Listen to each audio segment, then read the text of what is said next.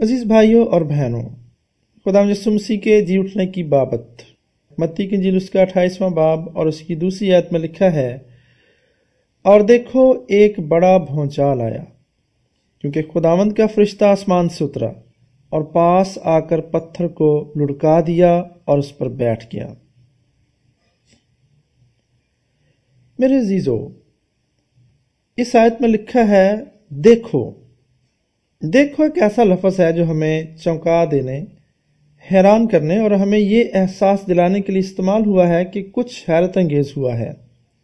ایک زبردست زلزلہ آیا تھا۔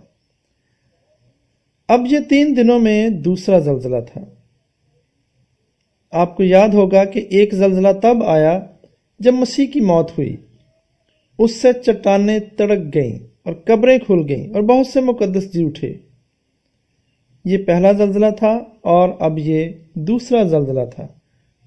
اور یہاں یہ خواتین قریب آ رہی ہیں۔ وہ ابھی تک باغ میں نہیں پہنچی۔ فوری طور پر ایک زلزلہ آتا ہے۔ زلزلے کا مرکز قبر ہے۔ وہ زلزلہ محسوس کرتی ہیں اور نہیں جانتی کہ کیا ہوا ہے۔ اب زلزلے کی وجہ کیا تھی؟ میرے عزیزو، مجھے لگتا ہے کہ زیادہ تر لوگ یہ اخذ کرتے ہیں کہ مسیح کے جی اٹھنے کی وجہ سے۔ لیکن یہ صحیح جواب نہیں ہے۔ مسیح کا جی اٹھنا زلزلے کا سبب نہیں تھا۔ متی رسول ہمیں بتاتا ہے کہ وجہ کیا تھی۔ ایک بہت بڑا زلزلہ آیا کیونکہ خداوند کا فرشتہ آسمان سے اترا۔ جب وہ فرشتہ باغ میں اترا تو اس سے زلزلے کی لہریں پیدا ہوئیں۔ مسیح کے جی اٹھنے کی وجہ سے زلزلہ نہیں آیا تھا۔ ایک فرشتہ قبر کو کھولنے کے لیے آیا، جس کی وجہ سے زلزلہ آیا تھا۔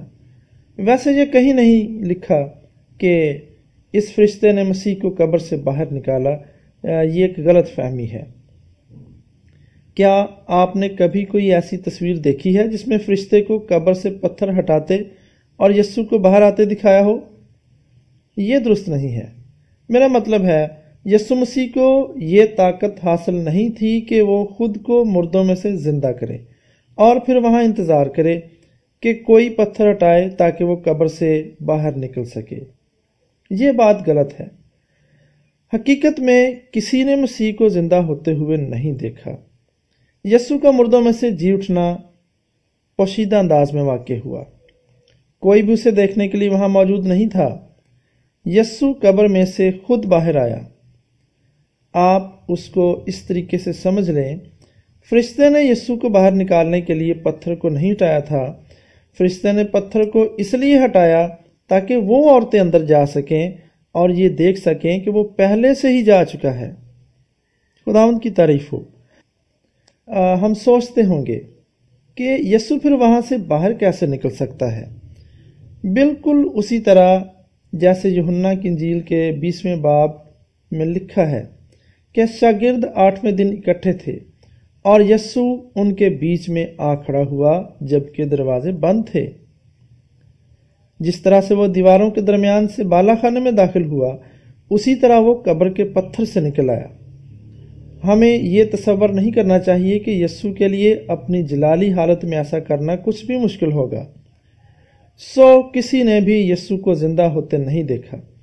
فرشتہ یسو کو باہر نکالنے کے لیے نہیں، بلکہ عورتوں کو اندر لے جانے رسولوں کو اندر لے جانے، ہمیں اندر لے جانے اور ساری دنیا کو اندر لے جا کر یہ دکھانے کے لیے آیا کہ مسیح اب وہاں قبر میں نہیں ہے۔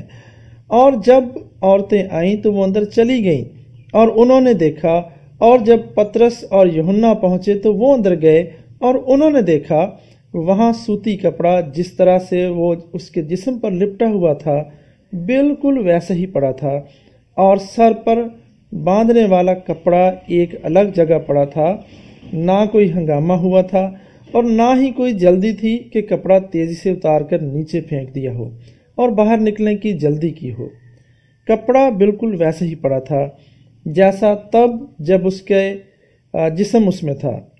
اب صرف وہ اس کپڑے میں سے جا چکا تھا اور پھر فرشتہ اس کے جانے کے بعد اس قبر کے پتھر کو ہٹانے آیا تاکہ دنیا اندر آئے اور دیکھ سکے کہ یسو وہاں نہیں ہے۔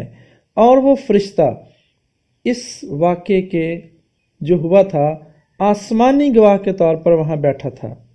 کیا آپ تصور کر سکتے ہیں کہ دوسری طرف یہودی رہنما صرف یہ سوچ کر خوش ہو رہے ہوں گے کہ یسو مر کے اور دفن ہو کر قبر میں سیر ہے اور وہ نہیں جانتے؟ کہ ان کی ساری کوششوں سے صرف یسو کے اثر و رسوخ میں اضافہ ہوگا اور صرف اس کے جی اٹھنے کی توثیق ہوگی۔ میرے عزیزو، اس باب کی دوسری آیت ہمیں بتاتی ہے کہ وہاں فرشتہ ہے۔ وہ آسمان سے اترا ہے۔ وہ آیا، قبر سے پتھر کو لڑکایا اور اس پر بیٹھ گیا۔